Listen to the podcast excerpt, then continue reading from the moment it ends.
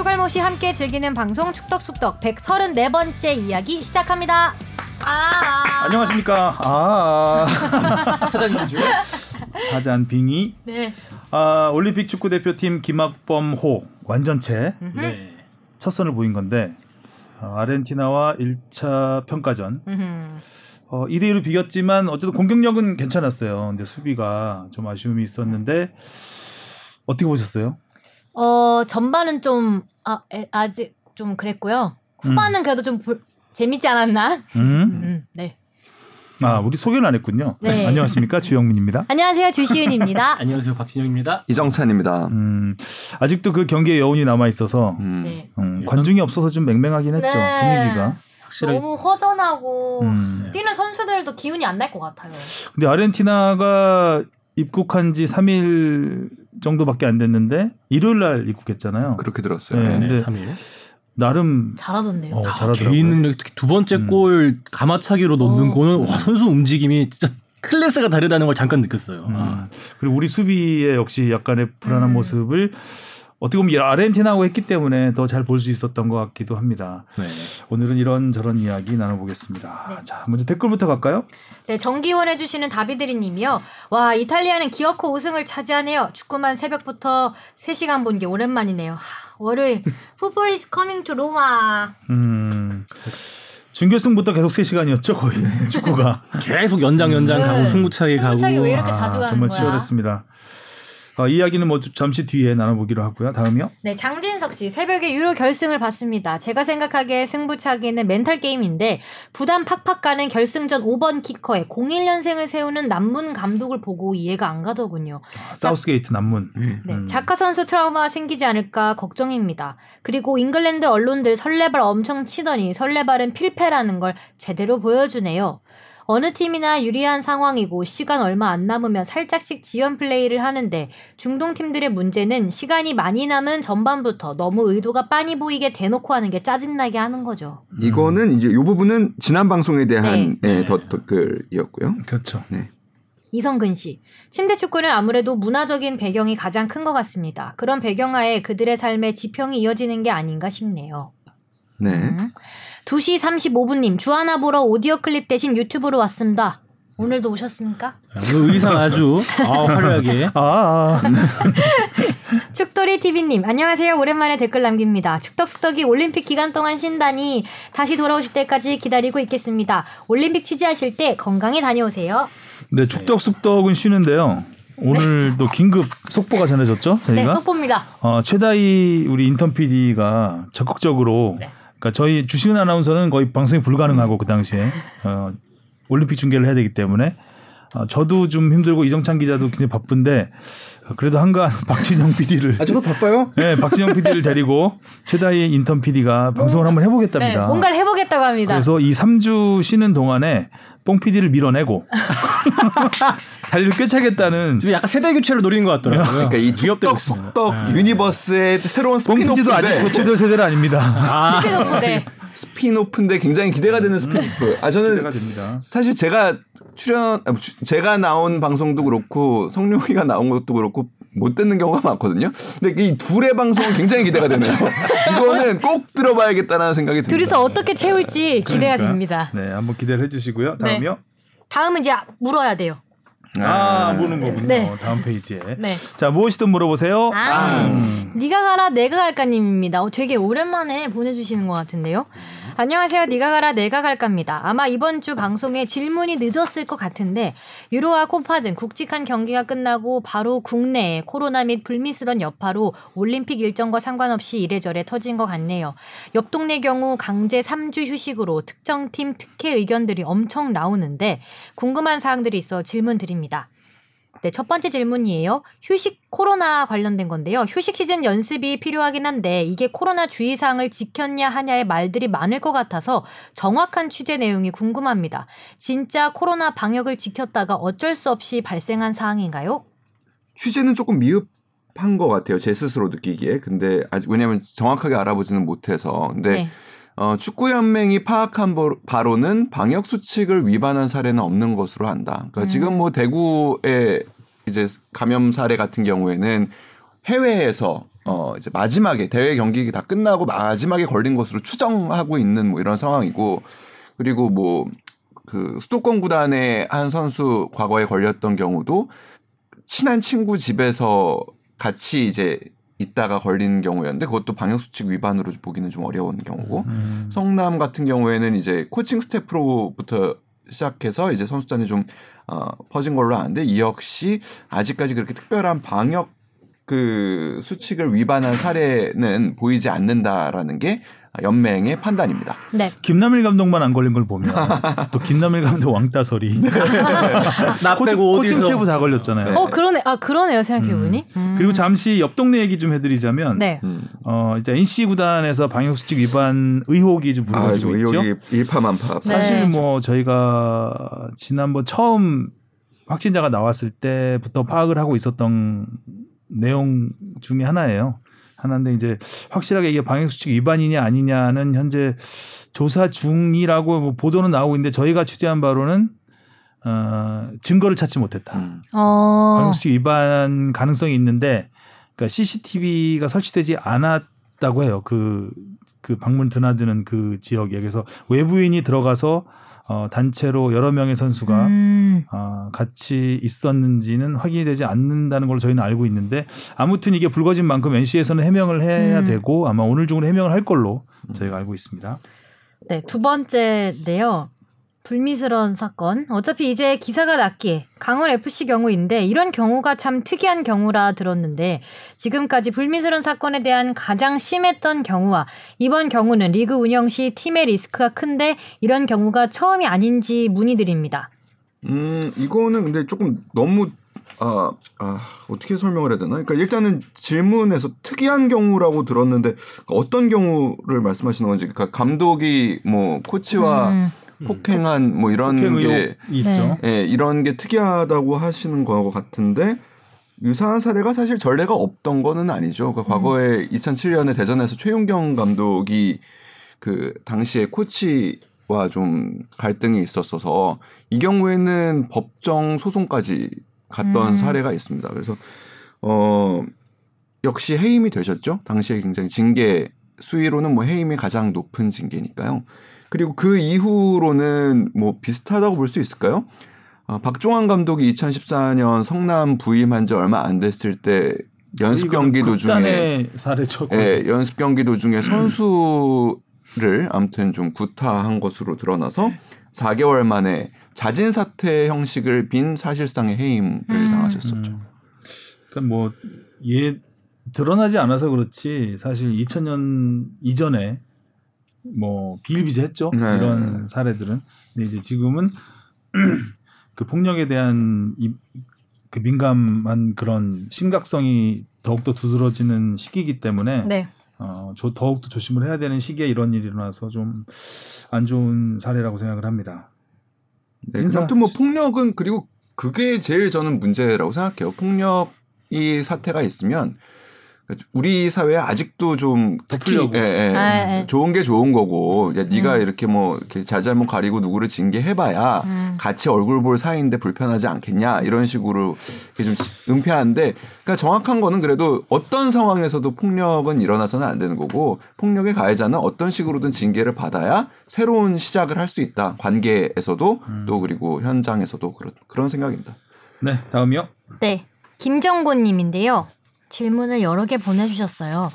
안녕하세요. 대구에서 스포츠 강사로 지내는 30대 남자입니다. 반갑습니다. 여러 가지 질문이 있는데요. 답변해 주시면 정말 감사드리겠습니다. 자, 첫 번째 질문이에요.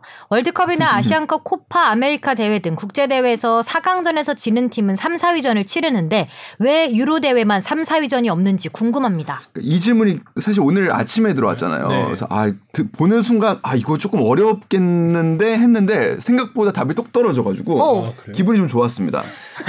아 그래서 아까 전에 답변 질문 들어갈 때부터 뭔가 화기애애한 느낌. 아니 이거 약간 반갑습니다 그랬잖아요. 네. 선생님을 아, 들어- 이거 기다렸다는 좀- 듯. 네, 이게 어려울 거라 생각했거든요. 이것도 성룡이 나오면 또 이것도 이거 논문 찾고 그래야 되는 거잖아요. 이거. 어디 교수님에 따르면 네, 생각보다 답이 간단했던 게 마지막으로 3, 4위 전 유로에서 열린 게 1980년이에요. 그래서 개최국 이탈리아와 체코의 경기였는데 어, 당시에 이제 1대1로 비긴 뒤에 승부차에 가서 9대 8로 경기가 끝났던 경기입니다. 근데 승부차가 9대 8이야. 여기 이 대회를 이후로 UEFA가 결정을 하는데 그 당시에 3, 4위전 이탈리아 자국에서 치러진 경기였음에도 불구하고 결승전에 거의 절반밖에 미치지 않는 관중이 들어왔고 시청률도 굉장히 저조했다고 해요. 음. 그래서 UEFA가 이거 큰 의미가 없는 것 같다. 라고 결정을 해서 그 뒤로는 3, 4위전은 열지 않는다고 합니다. 근데 지금 뭐 나- 다른 대회들의 3, 4위전이 열리는 이유는 그 올림픽을 제외하면은 사실상 축제를 하루 더 이어가는다는 의미 음. 그리고 결승전 전에 전날 약간 좀 전야제 형식의 이렇게 좀 붐업을 하는 어, 의미가 있겠죠. 보통 3, 4위전에서는 그래서 토너먼트에서 뛰지 않은 선수들이 많이 나오죠. 네. 음. 이진급 선수들한테 기회를 주는 그래서 김병지 선수 현재 부회장이. 아직도 히딩크 감독에 대해서는 불, 그, 그 불만을 갖고 있는 게 터키전 터키전에는 한 번 넣었어야 되는 거 아니냐. 아. 나도 월드컵 같이 참전했는데 음. 그때 참 마무리도 축제 분위기였잖아요. 막 터키 선수들이랑 같이 세레머니하고. 음. 네. 두 번째 그렇습니다. 질문입니다. 축구장 음. 명칭에 대해 제가 근무하는 선생님들과 마찰이 생겼습니다. 축구장에서 엔드라인, 사이드라인이 있나요? 골대 쪽에 있는 라인을 골라인이라고 하고 스로인 하는 지역을 터치라인이라고 하는데 왜 엔드라인, 사이드라인이라고 하는지 모르겠네요. 엔드라인, 사이드라인은 농구장에서 쓰는 명칭이 아닌가요? 기자님들께서 꼭 바로 잡아주세요. 아이들 가르치는 우리 쌤들에게 들려주고 싶습니다. 정확하신 사실 지적이에요. 그리고 그 축구장의 용어에는 골라인과 터치라인이라는 용어, 그 규정집에 보면은 골라인과 터치라인만 있고 엔드라인과 사이드라인. 사이드라인이라는 용어는 없습니다. 보통 엔드라인과 사이드라인은 실내 코트가 있는 경기장, 직사각형 음. 경기장. 예를 들면 농구 그리고 배구. 배구. 에서 이제 많이 테니스에서도 사용되는, 쓰긴 아. 테니스에서도 아. 사용되는 음. 아 그럼 실내가 아닌 경우도 있네요. 네. 그, 코트가 있는. 네, 음. 코트. 그러니까 코트에서 좀 더 많이 쓰는 것 같아요. 그리고 어 제가 보기에는 그렇게 큰 근데 사실 또 이렇게 시비가 붙을 만한 일은 아니라고 여기 생각해요. 선생님들끼리 그게 때문에 그건데. 네. 내가 좀 더 맞는 말을 쓰니까 쓴다고 생각을 하니까. 근데 요런 부분에 대해서 약간 좀 민감하신 부분들이 있어요. 팬들 중에서도. 그래서 과거에 이제 축구에서 뭐 버저비터 골이 터졌다라고 음. 얘기를 왜 하면은 농구 용어를 쓰냐? 음. 버저가 어딨냐? 네, 버저가 어딨냐. 아. 그래서 휘슬비터 골이 터져야지. 그래서. 뭐 그 이제 우리가 기사에서 표현할 때는 농구에 뭐 버저비터 같은 골이 터졌다라고 쓴- 쓴다든가 뭐 이런 식으로 좀 쓰고 있죠. 음. 극장 골이 있어서 참 좋은 것 같아요. 새로운 용어가 또 나오고. 음. 왜 문화적 문화 용어를 쓰냐? 스포츠에서. 문화 용어. 아 커튼 콜이라 하자. 그럼 영국 골도 있냐? 웃기다. 뭐 그런 표현들이 있는데 일단 뭐 축구의 용어들을 쓰는 게 뭐 좀 더 바람직하겠죠. 축구장에서 사용되는 언어. 특히 엔드라인이라는 거는 그러니까 이거는 조금 축구 철학과도 관계가 있습니다. 그러니까 경기장의 철학과도 관계가 있습니다. 라인을 완전히 지나가야 음, 음. 우리는 골로 인정하기 때문에 그 라인을 골라인이라고 합니다. 근데 농구나 이제 배구의 엔드라인이라는 거는 거기서 경기가 끝나는 지점이거든요. 그러니까 거기 밖으로 나가면 아웃이니까. 음. 그러니까 그런 부분에서 조금은 좀 경기 철학적인 차이도 좀 있기 때문에 그런 거는 좀 정확하게 표현을 하는 게 맞지 않나. 네, 김정구님 화이팅입니다. 파이팅입니다. 마지막 질문입니다. 올림픽 유니폼에 엠블럼 대신 국기를 달고 경기를 뛰는 걸로 알고 있는데 우리 대한민국 축구대표팀 유니폼은 언제쯤 협회 엠블럼 대신 태극기를 달고 경기를 뛰는지 알고 싶습니다. 또 올림픽 유니폼을 따로 판매하는지도 궁금하네요. 그 기본적으로 월드컵은 나라를 대표한다기보다는 해당 축구 협회를 대표해서 출전하는 대회이죠. 그러니까 영국은 나라는 하나지만 일단 네 개의 음.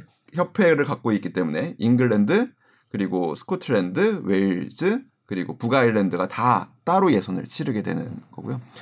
어, 반대로 올림픽은 나라를 대표하게 돼 있죠. 그렇기 때문에 그 축구 엠블럼을 다는 게 아니라 국기를 가슴에 달게 돼 있습니다. 규정입니다. 음. 그렇기 때문에 올림픽 유니폼에는 그 외에 상업적인 광고를 달 수도 없기 때문에 엠블럼은 어디에도 달 수가 없습니다. 규정적으로 그렇습니다.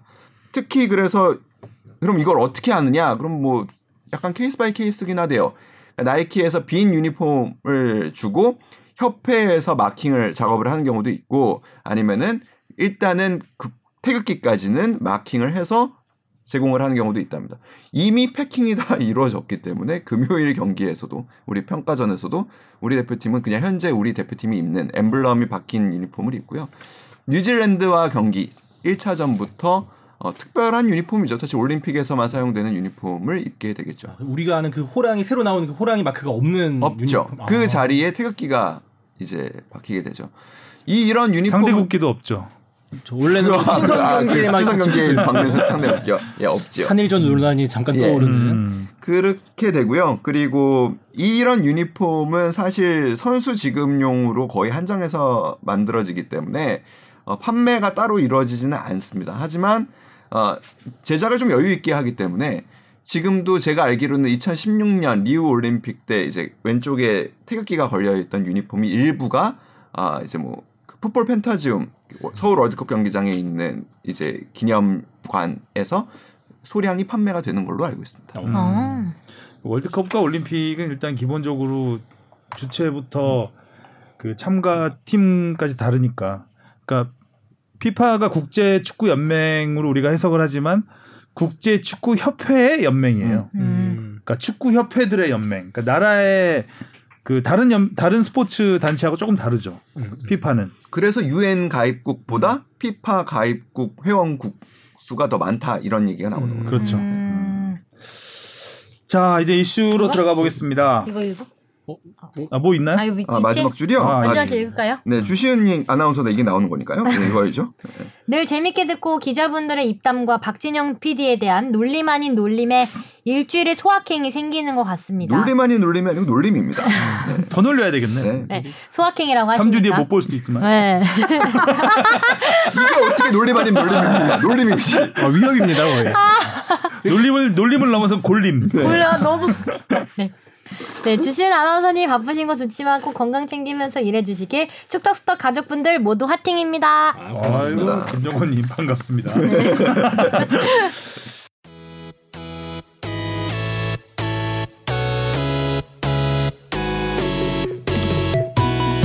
여러분은 지금 축덕수덕을 듣고 계십니다. 잊지 말고 하트 꾹. 자 이슈로 넘어가겠습니다. 제목부터 봐야죠. 우리가 불안 전체 같은 완전체. 그렇지. 중거리 포로 아르헨과 무승부. 놀았네요 보니까. 네. 아니 뭐 특징을 딱 네, 잡기가 어렵더라고요. 없네요. 또 불안전체 같은. 완전체. 이러면 3주 뒤에 못 본다고. 아유 제목으로 한번 이게 붙어봐야 되나요? 언제 한번? 어. 제목 배틀 괜찮은데. 어, 제목 배틀 괜찮은데요? 괜찮아요. 아 그래요? 왜 경쟁 구도를 만들어야 긴장을 하고 좀 더 발전하는 할 수 있으니까. 자, 2대 2. 어제 그래도 일단 가장 기억에 남는 건 우리 이동경 선수의 무회전 중거리 슛. 너무 멋있던데. 예, 엄원상 선수의 골도 멋있었지만 네. 와, 정말 벼락 같다는 말이 이럴 때 써야 되는 것이다. 그래, 그렇게 이것이 바로 된다. 벼락슛이다. 아, 찰땐 차야 한다. 어, 찰든 어. 차야지. 어제 현장에 이정찬 기자가 다녀왔는데 뭐 분위기는 관중이 없었으니 경기장 엄청 좋더라고요. 아 맞아 네. 새로 미르 생긴 스타디움. 네. 이름이 네. 좀 독특하게 처음 들어보는 미르가. 용이잖아요, 용. 네. 음. 근데 주변에 아무것도 없어서 아, 이 경기장 활용하기 또 어렵겠다라는 약간의 아, 걱정도 약간 동 좀. 떨어진 곳에 네. 네. 음, 정말 경기장만 있구나. 네, 근데 경기장은 좋아요. 어, 잔디 기가 막히더라고요. 아, 네. 물을 또 엄청 뿌리시는 것 같던데 네. 그 경기 전에도 보니까. 그거는 이제 아마 김학범 감독이 네. 도쿄올림픽 데뷔해서 그렇게 뭐 짧게 깎고. 막 계속 음, 그렇게 잔디는 짧은 느낌이 네. 확 났어요. 얘기하던데. 엄청 덥더라고요. 그리고 그러니까 저도 놀란 게 애국가 재창할 때부터 선수들 땀이! 아, 송송송 흘리는 땀이 게 이게 그 정말 단지 운동으로 난 땀이 아니라 더웠어. 막 삐질삐질 막비 오듯이 쏟아지는데 아, 어, 저- 정말 저도 그 하프타임에 이제 우리 스탠드업이라고 해가지고 기사 말미에 이렇게 뭐 클로징하는 거 이렇게 뭐 다음 어떻게 됩니다 일정 정도 하는 거 하러 그냥 걸어 내려갔다 올라왔는데 아. 앉는 순간 온몸에 그냥 땀이 엄청 덥고 더웠- 습하더라고요. 아, 어제가 그래. 첫 열대야였잖아요 서울에 네. 수도권 지역에 음. 일단은 그런 부분에서 선수들이 굉장히 힘들었을 것이다라는 생각은 좀 들었고 아, 경기장에는 정말로 역대 무관중 경기 치고도 좀 적막했던 분위기였던 것 있으니까. 같아요. 예, 음. 그리고 아무래도 지금 코로나 상황이 워낙 심각하다 보니까 그 경기장에 보통 오시는 협회 분들도 거의 최소화됐던 음, 느낌. 긴장감. 이런 방역에 네. 대한 긴장. 또 대비가 되는 게 이제 유로 봤을 때는 워낙 그 팬들의 함성을 맞아. 듣다가 이게 또 안 보게 되니까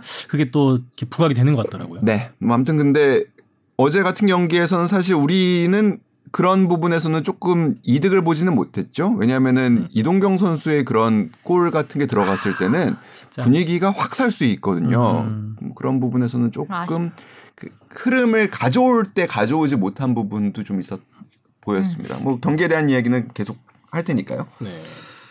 하세요. 네. 아, 네. 하시면 됩니다. 일단 뭐 plan B를 꺼내는 게 가장 눈길이 가지 않았다. 선발 라인업을 봤을 때 우리가 맞아요. 와일드 카드에 대한 기대를 많이 했는데 그 선수들도 다 빠져갖고 어, 그러니까 제 생각엔 그러니까 제 느낌은 아 수비를 한번 테스트해 보고 싶구나. 음, 음. 일단 골키퍼도 송범근 선수를 쓰지 않았어요. 그렇죠. 어, number two 골키퍼를 썼는데 거기에 이제 수비는 정상적인 김민재 선수를 빼면 어, 주전급 포백이 다 나왔고 대신 공격 라인에서는 황의조 선수를 비롯해서 몇 명이 빠졌죠. 네. 그렇다면은 아르헨티나의 공격을 우리가 한번 버텨보겠다. 버텨없는 능력을 보겠다라는 음. 느낌이 좀 들었습니다. 그런 것 같아요. 그리고 일단 경기 전반적인 어, 주문 내용은 제가 볼 때는 먼저 수비를 좀 해보고 그리고 우리 우리의 공격은 빠른 역습으로 음, 선수비 역습. 어, 한다라는 게 우리의 나름의 consensus가 있었던 것 같고 포백 그 김진야, 정태욱, 김재우, 설영우 그리고 그 위에 원두재, 김동현은 제가 보기에는 A 플랜에 가까운 선수들 조합 아니었나라는 생각이 듭니다. 그 이유는 뭐냐면 김민재 선수가 여전히 불투명한 부분이 있잖아요. 그래서 김민재 선수가 없는 상황에 대한 A 플랜 이라는 그게 플랜 B라고 표현할 수도 있겠죠. 그러니까 김민재 선수는 여전히 지금 합류 여부가 결정되지 않았고 대회가 시작된 뒤에라도 사실상 빠질 수도 있는 가능성이 있다고 한다면 그런 상황을 준비하지 않고 벌어지면은 선수들이 굉장히 당황을 할 수 있을 것이다라고 생각해서 김민재 선수가 없는 상황을 염두에 둔 최상의 조합을 짜본 게 아닌가라는 생각은 들었습니다. 역시 문제는 상대가 강하게 압박을 하고 그리고 피지컬적으로 밀고 들어올 때 그리고 몸싸움을 할 때 그것을 버텨내고 당황하지 않고 해결하는 능력은 문제점이 보인다. 네. 떠- 떨어져 보인다. 저도 그래서 그런지 수비 쪽에서 봤을 때 이게 날씨가 더워서 그런지 좀 발이 느린 모습을 특히 좀 봤던 것 같아요. 특히 이게 중거리 슛으로 두 골이 먹혔는데 물론 상대방 선수들의 개인 플레이가 워낙 좋은 것도 있었지만 약간 그 공간을 커버할 때 제대로 커버하지 못했지 않았나. 특히 중앙 센터백 조합이 저는 좀 느리다는 개인적인 소감을 받았어요. 몸이 무거운가 약간 이런 네, 느낌이 네. 있었어요. 실점 장면들을 보면 우리 수비가 그렇게 숫자적으로 불리했던 상황들은 아닙니다. 그러니까 다 첫 실점 장면에서도 사실상 수비수 4명이 있었던 상황이고 두 번째 실점 장면에서는 다 들어와 있던 상황이고 그러니까 그런 상황에서 슛을 할 공간을 내주는 것 자체가 조금은 좀 문제가 있는 거죠. 그리고 더 큰 문제는 그러니까 사실 뭐 원두재 선수도 그렇고 김동현 선수도 그렇고 공격을 전개할 때 빌드업적인 부분에서는 굉장히 훌륭한 부분이지만 상대가 강하게 몸 피지컬을 갖고 어제 아르헨티나 선수들 중에 이제 체격적으로 우리보다 조건이 좋은 선수들이 좀 있었거든요. 이런 선수들이 힘으로 밀고 들어왔을 때 어, 그리고 거칠더라고요. 제가 네. 보기에는 원두재 선수를 의도적으로 아르헨티나에서는 그렇게 거칠게 다뤘을 가능성이 많습니다. 그러니까 이 선수가 공이 관수가 조금 떨어진다라는 거는 파악이 됐을 것이고 공격은 이 선수에서부터 시작된다라는 것을 알았을 거예요. 그러니까 좀 더 강하게 들어갔을 거예요. 음. 그러니까 그렇게 됐을 때 아무래도 조금은 대처가 조금은 미흡한 부분. 그러니까 이런 부분에서 사실 수비의 리더가 필요한 거거든요. 수비의 리더가 괜찮다 나한테 줘라. 그리고 안 되면은 나를 봐라. 뭐 이런 말 같은 거를 계속하면서 하기에는 근데 사실은 그런 부분에서는 좀 리더가 보이지 않는 음. 그런 문제점이 조금 보여서 특히 그리고 두 번째 실점 장면에서는 보면 그 슛은 사실 맞기는 어려웠고요. 아, 너무 네. 빠르게 반박자 빠른 슈팅이라고 네. 바네수엘라 선수의 그 슛은 뭐 제가 보기에는 예전에 저는 우루과이 하고 우리 남아공 월드컵 때 16강전 때 나왔던 골, 예. 골이 좀 생각이 났었는데 그 장면에서도 김정우 선수의 수비를 탓하기는 사실 어렵거든요. 그러니까 어제도 송민규 선수의 수비를 탓하기보다는 글로 넘어가게 뒀으면 안, 안 되는 거거든요. 그러니까 풀백들이 전방 적극적으로 압박을 해줬어야 되는 그런 크로스는 그러니까 그런 부분에서는 좀 공간을 너무 많이 줬던 게 아닌가라는 음. 생각이 듭니다. 어제 이제 세트피스 사실 뭐 김학범 감독이 우리만의 세트피스들을 준비하고 있는데 보여주지 않을 거라는 얘기도 하- 네, 음, 패를 숨긴다고. 네. 네. 근데 저는 좀 보여줬으면 어, 어땠을까라는 뭐, 생각이 저도. 좀 듭니다. 네. 왜냐하면 세트피스가 여러 가지라면 우리가 뭘, 뭘 시도할지 상대방이 음. 모를 거 아니에요. 음. 그러니까 하나를 보여주고 다른 걸 들어갈 수도 있는 거고 해서 어제 좀 세트피스가 좀 밋밋했던 느낌. 근데 되게 뭔가 오밀조밀하게 여러 개를 시도하려고 한 느낌은 났어요. 계속 음. 짧게 패스 한 번 주고 올린다든지 뭐 한 번은 길게 준다든지 있었는데 그거에 비해서 실속은 약간 떨어지지 않았나. 아 저는 뭔지는 알겠더라고 요 현장에서 보니까. 그러니까 그 방금 얘기했듯이 그러니까 예를 들어서 코너킥이다. 코너킥 상황에서는 기본적으로 이동경 선수가 준비를 하는데 이동경 선수 앞에 김동현 선수가 있습니다. 그래서 아주 짧게 김동현 선수한테 줬다가 수비를 흐트고 다시 받아서 이동경 선수가 음. 올리는 그런 것들이 이제 준비가 되고 있는 것 같고 혹은 이동경 선수가 직접 찰 수도 있고요. 근데 어제 이런 시도들이 게- 있었어요. 뭐 예를 들면 정승원 선수하고 또 이동경 선수하고 이렇게 주고받으면서 하는 부분도 있었고 이강인 선수가 또 네. 이렇게 해결하는 부분들도 있었고 근데 전반적으로 어제 선수들이 좀 몸이 무겁고 음. 힘이 들어가다 보니까 고 만드는 과정은 알겠는데 정작 킥이 길어요. 음. 힘이 음. 들어가니까 다 넘어가거든요. 맞아, 부정확하게. 그러다 보니까 우리가 보여주고자 했던 것들은 조금 그러니까 정태욱 선수를 향해야 돼요. 정태욱 선수가 키가 높이가 높기 때문에 그러면 정태욱 선수가 불안전하더라도 그 뒤에 숨어 있는 송민규 선수가 해결을 할 수도 있는 거고 음. 아니면 세컨볼을 뭐 지금 엄원상 선수가 결국에 해결을 했듯이 그게 빠져나왔을 때 세컨볼을 이제 갖고서 해결을 할 수도 있고 이런 것들이 벌어졌어야 되는데 그 결정적 킥들이 그 만들어가는 과정까지들은 연습한 대로 된 것 같긴 한데 결정적 킥이 좀 길고 힘이 들어가다 보니까 결과적으로 우리가 좀 보여주고자 하는 것을 보여주지 못했던 음. 어뭐 결과적으로는 안 보여준 못 보여준 음, 체감상으로 사실 코너킥이랑 프리킥 기회가 좀 많았는데 네. 그거에 비해서는 좀 머리에 맞추는 횟수가 네, 좀 없었던 것 같아요. 그냥 좀 허탈하게 끝나는 네, 경우가 네. 좀 많이 네. 있었죠. 또 워낙 또 이게 페널티 박스 안에 모여 있는 그 그림을 보면은 진짜 우리 선수들이 피지컬이 안 밀리더라고요. 최근에 국제 대회 이게 물론 지금 아직 대회 에 나간 건 아니지만 국제 무대에 나가서 피지컬이 밀리 안 밀리는 모습을 좀 오랜만에 보이지 않았나. 아르헨티나 팀 자체가 원래 이렇게 피지컬이 좋은 팀은 아, 아니죠. 네, 그렇죠. 남미 네, 팀이니까 네. 그런 것도 있긴 한데. 음. 좀, 어, 김재우 막 정태욱 선수 서 있으니까 너무 막 든든하고 전봇대 둘이가 있는 것 같더라고요. 정태욱 선수 진짜 크죠.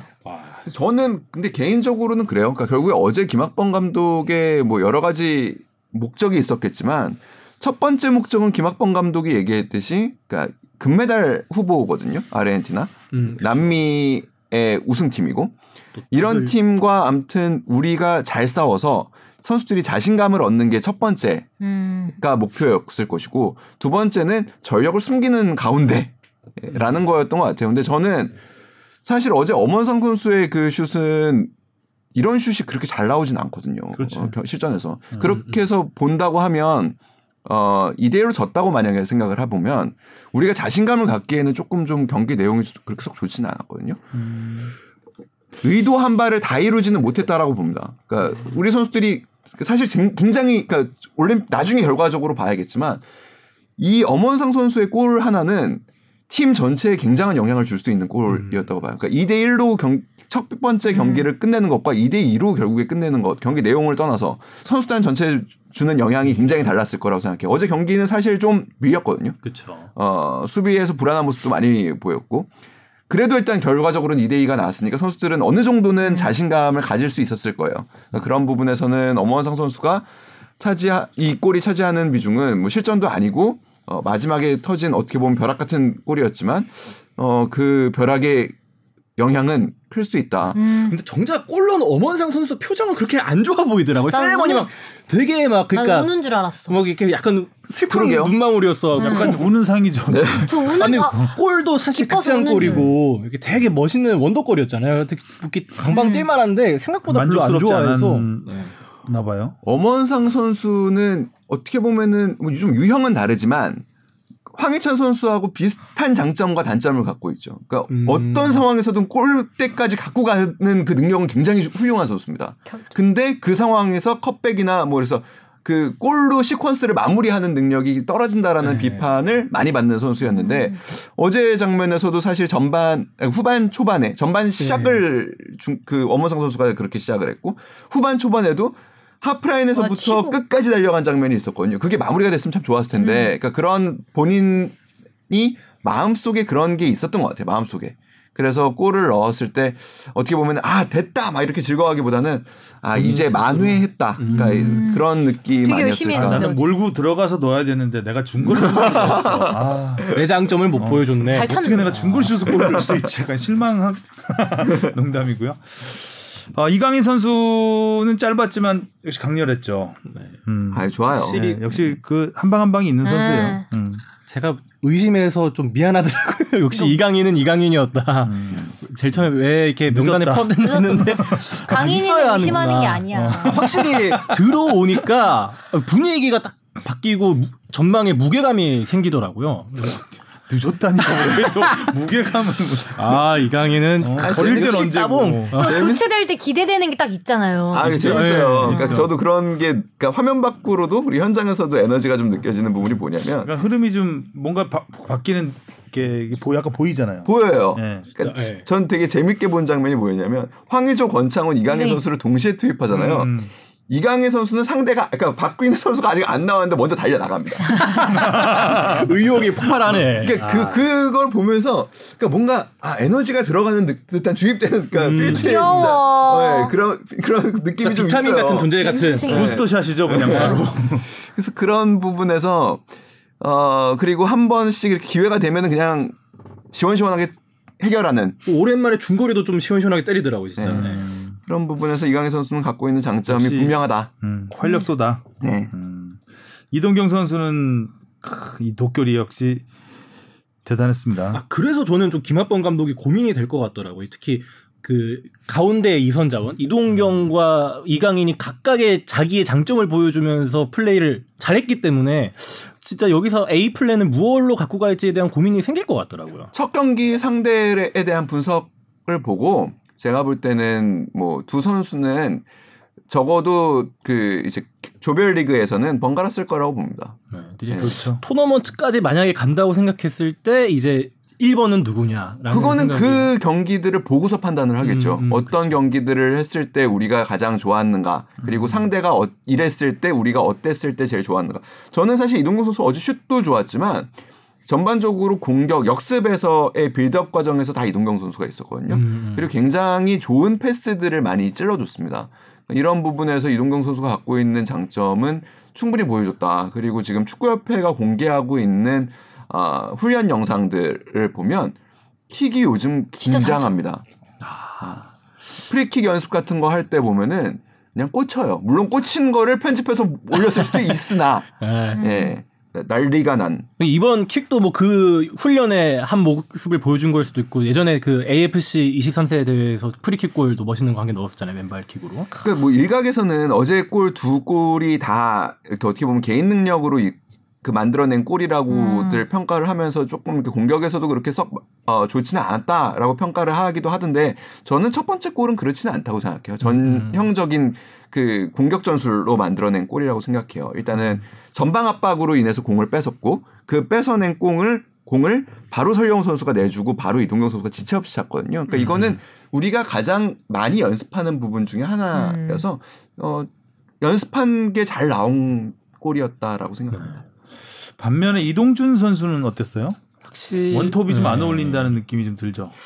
그 부분에서는 저는 어제 같은 경우에 사실 제일 좀 안 보인 선수가 송민규 선수하고 어? 이동준 저도요. 아, 네. 송민규 선수 진짜 안다 보였어요. 네. 송민규 선수가. 그러니까 경기 빌드업이 어제는 어떻게 보면 단순했어요. 그러니까 일단 먼저 수- 수비를 하고 있던 상황에서 원두재 김동현에서 경, 그 공이 공격이 시작되면 이동경을 거쳐서 혹은 바로 오른쪽에 엄원상 선수한테 일단 가서 엄원상 선수가 속도로 좀 해결을 뚫고 음. 이동주 선수에서 마무리가 되는 이런 시퀀스를 만들었어야 됐는데 엄원상 선수에서 이동주 선수로 가는 것도 적었을 뿐더러 송민규 선수 쪽으로는 공이 거의 못 갔고 송민규 선수가 공을 간수하거나 해결하지도 못, 그러니까 음. 더한 발 나아가는 빌드업이 되지 않았던 부분이 있습니다. 음.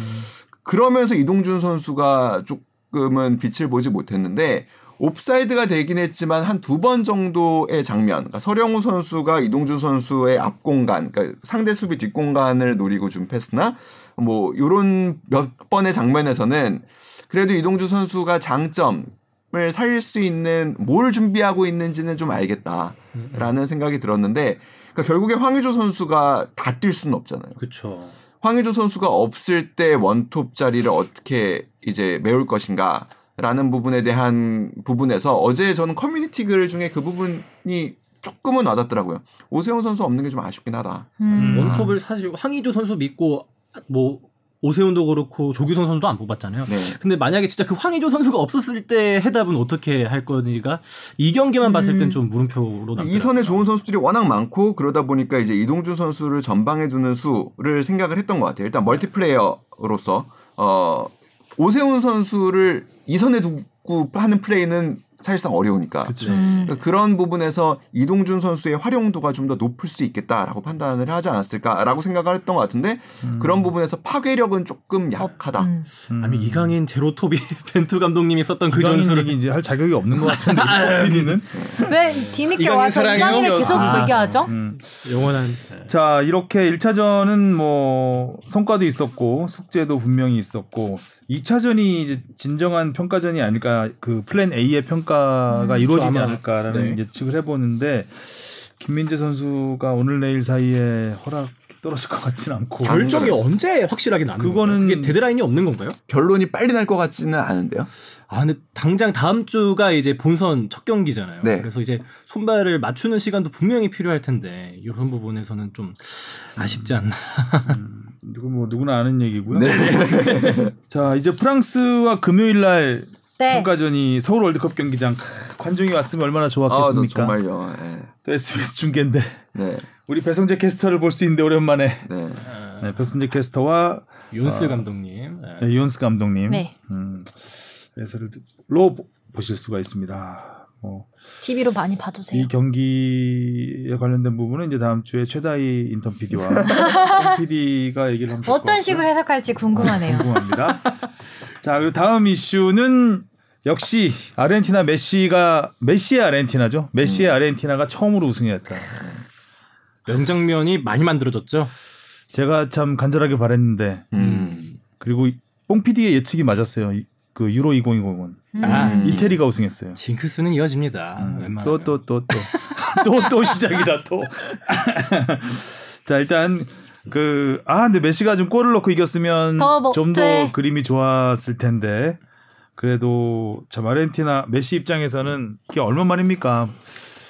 어 네 번째 도전이죠 코파에서만 그렇죠. 코파에서만 결승 네 번째 와 어, 드디어 네, 결승. 드디어 우승을 했죠. 진짜 네. 드디어다. 음. 뭐 본인이 느끼는 우승은 사실 2008년 메- 아르헨티나 유니폼을 입고서는 2008년 베이징 올림픽 뒤에 없었을 테니까요. 뭐 근데 올림픽과는 하여튼 또 비교할 수 없는 다른 메시의 인터뷰에서는 그 부분이 인상적이었어요. 그러니까 우리는 브라질에서 브라질을 꺾고 우승한 팀으로 역사에 남을 것이다라는 부분이 좀 기억에 한 번도 남았습니다. 없었나 그게? 있었을 것 같은데. 네. 그러니까 진짜 결승에서 브라질과 아르헨티나가 맞붙기도 사실 쉽지는 않거든요. 그렇죠. 코파에서 그리고 또 심지어 또 브라질에서 그리고 또 마라카냥 브라 어떻게 보면은 러- 그 이제 잉글랜드에 웸블리가 웸블리죠. 있다면 아, 브라질에 마라카냥이 있는 거거든요. 음. 마라카냥 경기장에서 물론 관중은 7천 명 정도였지만 아무튼 그래도 지금은 리모델링해서 어떤지 모르겠는데 예전에 10만 명 이상 들어갔거든요. 아 거기 그때는 10만이요? 그러니까 사실 그 집계가 불가능하다 할 정도로 입석이 많아 가지고 네. 와. 그래서 많게는 뭐 15, 20만 명까지 들어간다는 얘기고 그래서 예전에. 증축을 얼마나 근데 이제 아니, 리모델링을 해서 아마 지금 좌석이 제대로 만들어져서 좀 축소됐을 음. 것 같은데 오히려. 예전에는 그렇게 굉장히 큰 경기장입니다. 전 가봤는데 안에 뭐 박물관도 있고 맞아요. 그러니까 펠레 전시한 60년 올림픽 월- 월드컵 우승했을 때 그 장면들도 있고 하여간 그 진짜 브라질 축구 성지에서 아르헨티나가 브라질을 꺾은 거죠.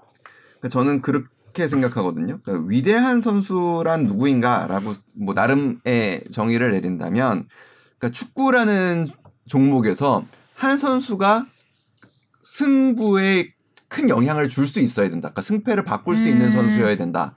그리고 두 번째는 그 선수의 마음이 자신보다는 그러니까 그렇게 훌륭한 선수라면 그래도 자신보다는 팀을 향할 때 위대한 선수가 될 수 있다라고 생각한다면은 메시는 사실 이미 그 전에 위대한 선수의 요건은 갖추고 있었던 거죠. 그래서 저는 마지막 조건으로 결국에는 그래도 트로피가 있어야 된다라는 음. 생각을 하는데 그거를 이제 이룬 거죠. 어떻게 보면은 저는 호날두 선수하고 되게 유사하게 이뤘다고 생각해요. 그러니까 호날두 선수도 보면 유로 2016년 때 16년 대회에서 보면 결승전에서 일찌감치 부상으로 나오거든요. 음. 근데 팀을 벤치에서 열성적으로 응원을 하면서 결국에 우승을 했잖아요. 메시도 이 팀을 결승까지 이끌고 온 주역이었지만 결승전에서 모습은 사실 그렇게 인상적이지는 않았어요. 근데 그 선수의 마음, 팀을 향한 마음, 이번 대회에서 득점왕을 차지하기도 했지만 도움을 다섯 개나 또 기록하기도 했었고, 그러니까 이런 팀을 향한 마음이 결국에 하나로 모여지면서 팀으로서 우승을 할 수 있는 역할을 하지 않았을까. 그렇죠. 확실히 그 팀이 메시의 팀이라고 느껴졌던 게 경기가 그 종료 휘슬이 울리자마자 선수들이 딴 데도 안 그렇지. 가고 메시한테만 가잖아요. 메시 그러니까, 행가해주고. 아, 카메라에 많이 비출 수 있다는 걸 아는 건지 아니면 진짜 그 팀의 중심축이니까 결국 간 거긴 한데 아 그걸 딱 보면서 아 진짜 메시가 아르헨티나의 이게 상징이구나. 저는 그런 마음이 분명히 있었을 거라고 생각해요. 선수들 마음속에 메시 은퇴 전에 우리가 메시 우승하는 모습을 꼭 만들어 주자라는 마음이 반드시 있었을 거라 생각합니다. 그러니까 우리가 2015년 아시안컵 결승에 갔을 때 차두리 선수를 향한 우리 선수들의 마음이 좀 그랬었거든요. 그러니까 음. 두리 형 은퇴하기 전에 우리가 꼭 우승하는 모습을 한번 해보자. 뭐 이런 게 팀 내에 있었거든요. 그러니까 물론 조금 사실 팀 내 어떻게 보면은 위치나 경기에 미치는 영향이나 포지션이나 이런 거는 우승했으면 선수하고 못 잘라요. 가틸리케로 승승장구할 수 있었어요. 네, 그런 문제 그 위치는 좀 차이는 있지만 여튼간에 선수들 마음 아르헨티나 선수들 마음 속에는 우리 메시 형이죠. 지금은 이제 거의 맏형인데 메시 우승하는 거 한번 만들어 주자라는 마음이 있었을 겁니다. 그 디마리아가 해준 거죠. 골로 5년 전에 은퇴하고 그냥 아, 그렇죠. 떠났으면 얼마나 아쉬울 뻔했어요. 아, 그러니까요. 그러니까 좀 그때 굉장히 상처가 그만큼 컸던 거죠. 우승 컸죠. 우승을 하고 싶었던 그 간절함이. 그렇죠. 음. 그러니까 또 메시가 사실 되게 우승은 많이 했잖아요. 클럽에서 많이 하고 음. 개인상도 발롱도르도 엄청 많이 타고. 근데. 이 선수가 국제대회 그러니까 자기 국기를 가슴에 달고 뛴 경기에서 그 트로피를 얻었을 때 그 좋아하는 음. 모습이 애처럼 좋아하니까 진짜 계속 트로피 들고 막 덩실덩실 거리는 모습을 보니까 아 이게 확실히 국제대회에서의 의미는 또 다르구나. 네. 또, 또 인상적이었던 것 중에 하나가 그 결국에 이제 막 흥에 겨워가지고 유니폼을 벗었잖아요. 네. 근데 맨몸에 주장 환장을 차고 있더라고요. 오. 근데 그런 의미 아니었을까 싶어요. 그러니까 팀에 대한 그러니까 내가 이 팀의 주장인 게 너무나 자랑스럽고 그러니까 내가 이 팀의 리더였고 그러니까 내가 이 팀을 기억하고 싶은 마음 아니었을까라는 음, 생각이 듭니다. 아, 자 메시 네이마르와의 뜨거운 포옹도 화제가 됐었고. 네. 음, 아. 그 최선을 다한 사람들만이 할 수 있는 행동이라고 생각해요. 그러니까 그 저는 되게 그 뭉클한 늘 장면 중에 하나가 격투기 선수들이 정말 끝까지 싸운 다음에 그로기가 음. 된 상태에서 정말 명승부를 했을 때. 예, 예, 안아주잖아요 서로를 그렇게 다 그렇진 치고- 않지만. 예, 예, 치- 그렇게 치고받고 정말 싸운 싸웠던 선수들이 음. 약간 좀 그런 모습이었어요. 그러니까 음. 아 네이마르도 얼마나 우승을 하고, 하고 싶었겠어요. 그 브라질에서 그쵸. 홈팬들 앞에서 그렇죠. 예. 올림픽 우승이 있긴 하지만. 음. 그리고 사실. 경기를 형만 놓고 보면 네이마르가 좀 더 낫지 않았나라는 생각이 들. 그렇죠. 예, 오. 개인기는 역시 네이마르의 투기 장기를 잘 보여줬고 아르헨티나 선수들이 워낙 진짜 강력하게 body checking을 하더라고요. 음. 거의 뭐 약간 담근다는 느낌이 들 정도로. 근데 그 안에서도 그런 개인 개인기를 보여줬으니까. 네이마르는 뭐 항상 당하는 네. 상황이죠. 뭐 메시도 마찬가지고. 마찬가지죠. 음. 예. 하지만 메시가 조금 더 좀 기대를 못 믿, 그 경기만 놓고 보면 그래도 뭐이 음. 대회에서 뭐 계속 man of the match 브라질이 전체적으로 잘하지 않았나요? 경기? 전반적으로. 예. 전반적으로는 네. 주도도 경기력은 하고. 브라질이 나왔던 것 같고 일단 결정적에서 네이마르 아 네이마르랜다 아르헨티나가 아르헨티나. 디마리아가 됐습니다. 자 그리고 유럽으로 넘어가 볼까요? 이탈리아가 53년 만에 우승. 저는 돈나룸마 골키퍼한테 약간 좀 빠, 홀렸 빠졌다 아. 그 매력에. 아. 예, 예, 아, 예. 돈나룸마가 이런 예전부터 이제 부폰이 그 2006년 월드컵 우승할 때부터 아마 약간 주목을 받아. 열몇 살 때부터 아닌가? 음, 2010년이었나요? 2007년 아무튼 데뷔는 굉장히 일- 이릅니다. 네. 어린 나이 16살인가 아마. 네. 아 그럼 헷갈릴 아, 수 있지. 16살 때 국가대표 골키퍼로. 국가대표는 아니고 프로팀에 굉장히 일찍 들어와서 아, 그때부터 2006년일 수는 없겠네요. 일단 5년 2006년은 전이니까. 아니에요. 예. 남아공이었나요? 브라질 월드컵이었나요? 아니, 부폰 골키퍼의 은퇴 이제 막바지에 막바지죠. 그렇죠. 아, 우리에겐 제2의 부폰이 있다라는 음. 그 이탈리아에서 굉장히 기대를 받는 골키퍼 하면서 이름도 잔루이지로 똑같아요. 음, 잔, 잔루이지 어, 그래, 도나루마. 잔루이지 돈나루마. 네, 어. 그래서 이제 좀더더 주목을 받았죠. 그렇죠. 네. 근데 이 선수가 드디어 이제 그 A 매치에서 존재감을 뽐내는 거죠. 아유, 그러니까요.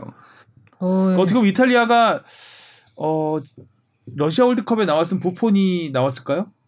어, 나왔다면요. 나왔다면 나왔을까요? 돈나루마가 나왔을까요? 돈나루마가 나왔을 것 같은데요. 돈나루마 그래도? 그때면 열열 스무 지금 살이 22살이니까 19살이었겠네요. 네. 19살이었을 텐데 그때부터 A 매치를 뛰었을 겁니다. 그렇죠. 예.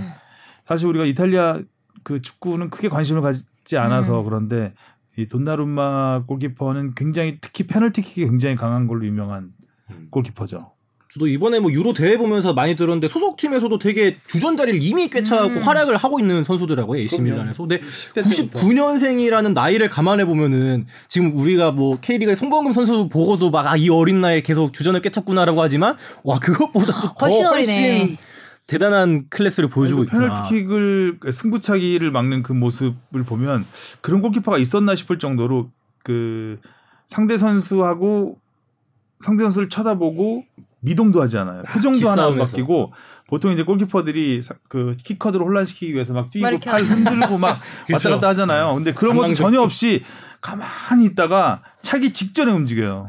아 그러고 막으니까 너무 멋있던데요. 그러니까 되게 재미있었던 것 중에 하나는 사실 양 팀 감독이 다 결승과 또 웸블리와 나름의 악연이 있는 팀 아, 사령탑이죠. 그러니까 그 사우스게이트 감독 사우스게이트 감독이야 뭐 96년에 이제 그 그때 이제 막 그게 나왔던 거죠. 유로 이제 자국 대회였고 이제 football's coming home. 그러니까 네. 드디어 축구가 이제 종주국으로 종가로 돌아온다라는 이제 응원가가 터지고 막 이러던 시점인데 다 성공을 했는데 본인만 승부차기를 실축해서 결승 진출에 실패하죠.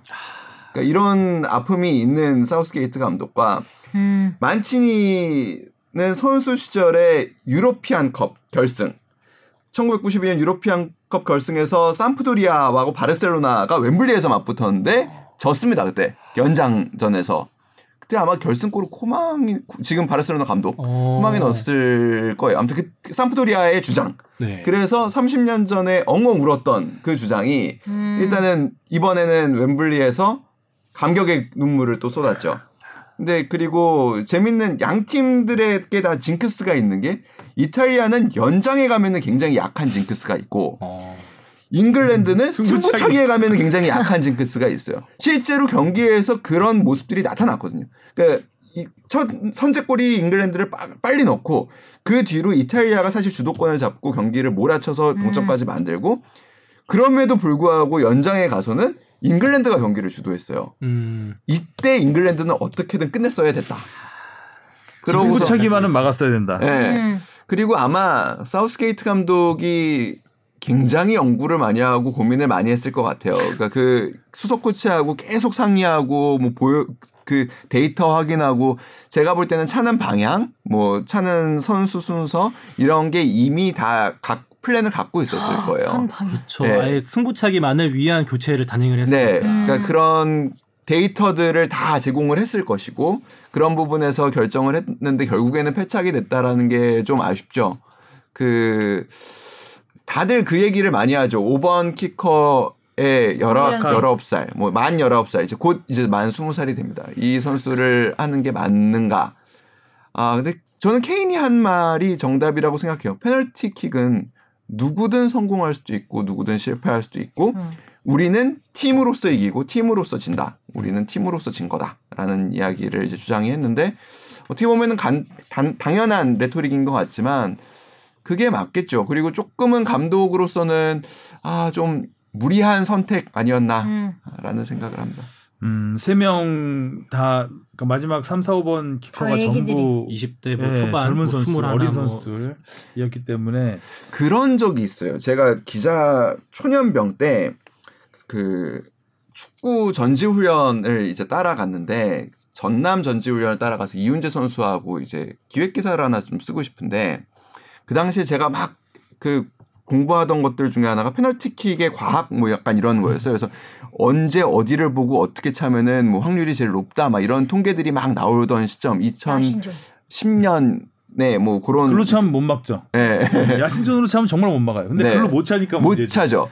그래서 그런 잘못하면 날아가고. 네, 그런 것들을 막 이렇게 해서 요런 기획 기사들을 한번 써보고 싶다. 그래서 이훈재 선수한테 한번 정중하게 부탁을 했었어요. 내가 한번 차볼 테니까 그런 방향으로 이렇게 이 루트에 맞게서 이렇게 해서 차볼 테니까 한번 막아줄 수 있냐라고 했는데 이훈재 선수가 싫다 그랬어요. 심지어 감독님도 정혜성 감독이었는데 재밌겠다 해봐라 했는데 이윤재 골키퍼 스타일하고는 전혀 안 맞을 것 같아요. 안 맞아요. 일단 이윤재 골키퍼는 보고 뛰어요. 킥을 보고 뛰어. 그리고 어. 구석으로 가는 건 포기해 포기하는 뭐 스타일. 그런 것도 있죠. 그러니까 그- 그 동체 시력이 굉장히 좋은 선수고 음. 뭐 그래서 그런 훈련도 많이 해. 근데 그 표현이 저는 되게 와닿았어요. 이게 페널티킥이라는 게 이렇게 단순하지 않다. 음.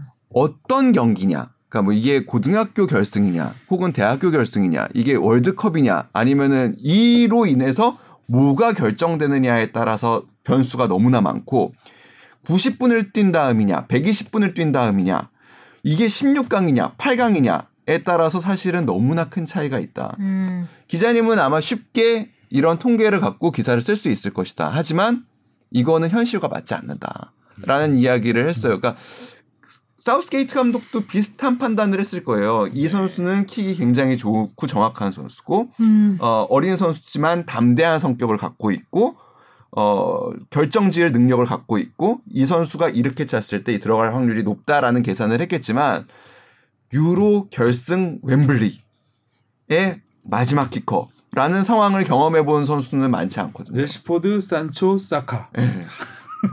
그러니까 그런 부분에서 가- 물론 결과적으로는 가- 사우스게이트 감독이 얘기했듯이 본인이 결정을 한 것이고 본인이 책임을 져야 하겠지만 조금은 가혹한 그리고 조금은 결과적으로 좋지 않았던 음. 결정이지 않았나.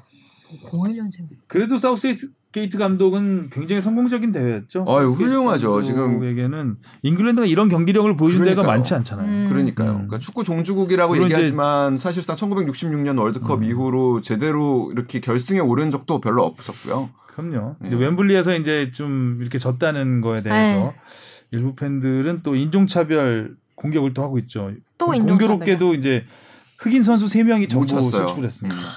백인 선수 2명은 넣고 네. 이거에 대해서 이제 일부 몰지각한 팬들이 인종차별을 하면서 또 잉글랜드가 좀 시끌시끌하고 음, 동료와 뭐 각 스포츠계 뭐 정부에서도 존슨 총리까지 나서서 네. 음, 그 인종차별에 대해서 비난을 하고 했었는데 음, 하여간 많은 이야기를 남겼고 네. 우승한 이탈리아보다 우승을 하지 못한 잉글랜드 잉글랜드. 이야기가 더 많을 정도로 그만큼 충격이 크겠죠. 음. 진짜 자기 안방에서 그렇게 사실 이탈리아가 다 세운 업적이. 어마어마하거든요 이번에 그렇지. 삼 34경기 무패죠 네. 34경기 A매치 34경기 무패 전승 우승 아. 사실 이탈리아도 되게 잉글랜드만큼 오랜만에 유로 우승을 한 건데 53년 만에 네. 우승했고 게다가 이탈리아는 사실상 월드컵 단골 손님이었는데 못, 나, 못 나갔죠. 떨어졌다가. 2018년을 못 나갔어요. 못 나간 팀을 만치니 감독이 맡아가지고 불과 3년 만에 이렇게 유로 정상에 서는 나라로 팀으로 만들었다는 건 만치니가 대단- 만진이 네. 챔피언이 됐다.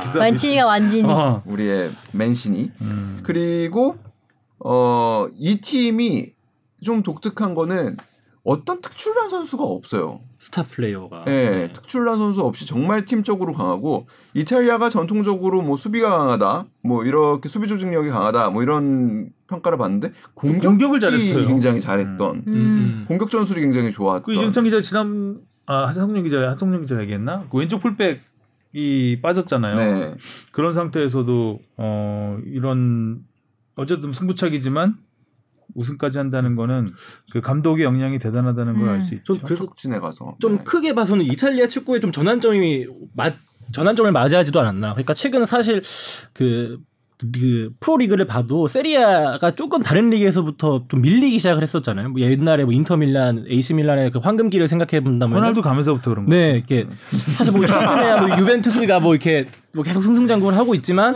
그래도 지난 시즌에 유로파 우승도 인터밀란이 다시 좀 하면서 기세를 세우고 이번에 유로 대회에서도 이탈리아가 우승하면서 이탈리아의 조금 더 황금기를 다시 한번 불태우고 있는 것 같아요. 하긴 이송찬 기자 말대로 스타 플레이어가 딱히 왜 없네요. 그러니까 MVP가 돈나룸마 골키퍼였으니까 사상 처음으로. 그 이번에도 팀내 최다, 최다 득점자가 이제 두 골 기록한 선수들인데 인시녜. 로카텔리, 음. 페시나 임모 이모빌레, 키에사 뭐 이렇다고 하니까 정말 진짜 팀으로 이겼다는 걸 보여주는 네. 음.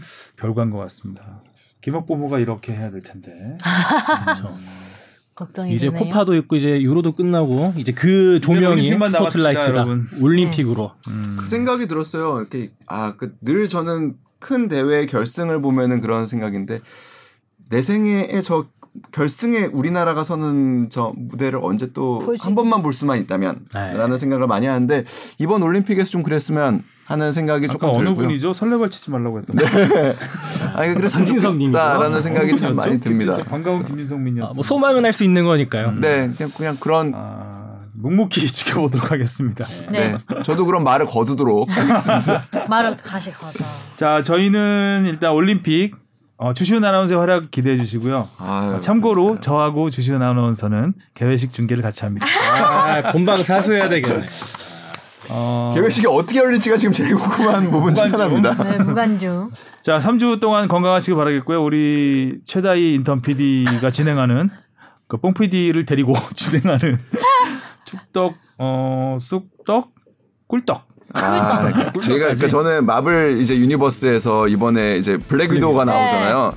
그 spin-off에 버금가는 네, 대작이 나오지 않을까라는 기대를 하고 너무 기대가 있습니다. 된다. 비컷이 뭐 쿠키 영상쯤 되는 걸로 그냥.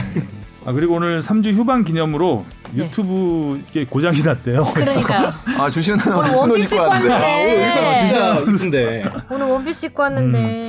아 그래서 오늘 유튜브로는 방영이 안 되는 것으로 전, 전달을 받았으니까 이해 양해를 좀 해주시기 바라겠고요. 어, 안타깝네요. 좀 어떻게 이제 버림받은 느낌이 약간 드네요. 버- 휴방한다고. 음. 음. 하지만 3주 동안 지켜줄 분들이 있으니까요. 네, 두고 보겠습니다. 네, 3주 뒤에 뵙겠습니다. 안녕. 안녕.